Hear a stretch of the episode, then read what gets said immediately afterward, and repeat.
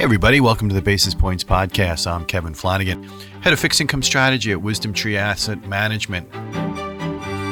Fed Day.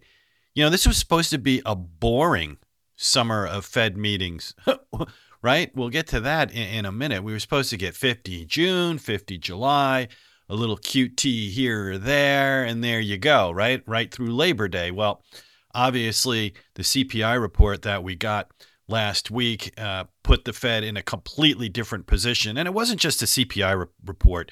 It was really the market's reaction. So here we go. Fed raises the Fed funds rate by 75 basis points. New target range now is 1.5 to 1.75. It was the first 75 basis point rate increase since 1994. And now with this latest move, the Fed has hiked rates by a total of 150 basis points over the last 3 months. So let's check off the box. There you go. There's the facts for you. And now the narrative has been tilted to the upside, obviously due to what you're seeing in the May CPI report. So autopilot monetary policy, it's been turned on its head. The current two-tiered policy approach, rate hikes and QT, that's quantitative tightening, is essentially unprecedented. And it takes not only the Fed, but also the markets into uncharted waters. And now, you know, the future magnitude of rate increases going forward has clouded the journey even more. I mean, you can look at what the Fed's dot plot is saying, 3.4% by the end of the year. And, you know, if you do the math, that would suggest another 75 in July and back to the 25-50 saga for the remaining three meetings. But as we saw this time around, right, best laid plans, who knows, data dependent, it's going to continue to be the hot button phrase.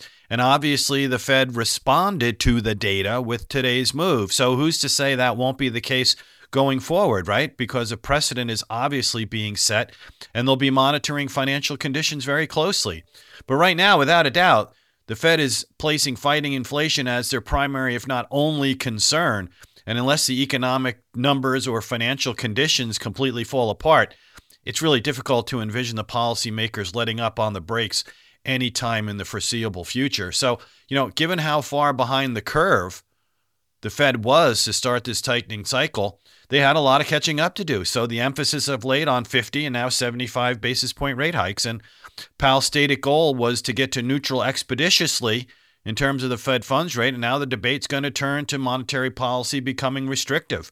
And as we've seen this year, especially lately, the situation surrounding monetary policy remains a fluid one. I mean, think about it. Just within the last month or so, we went from 50 basis point rate hikes to the Fed is going to pause because of recession concerns.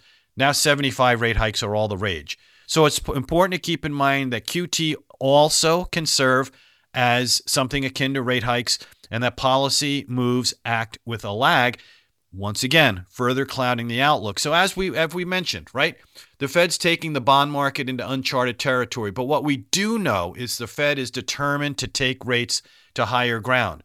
And so even though Treasury yields have already risen in a visible fashion year to date, Powell and company are now beginning to put their words into action, and that keeps rate risk elevated accordingly. So in this kind of environment, against this backdrop, we continue to recommend fixed income investors positioning their portfolios for further increases in interest rates going forward.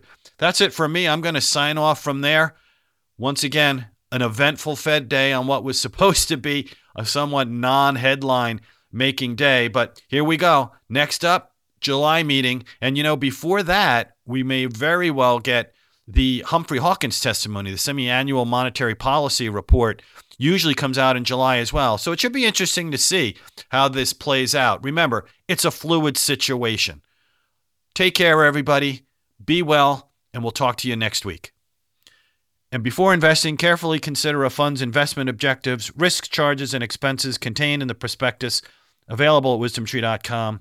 Read it carefully.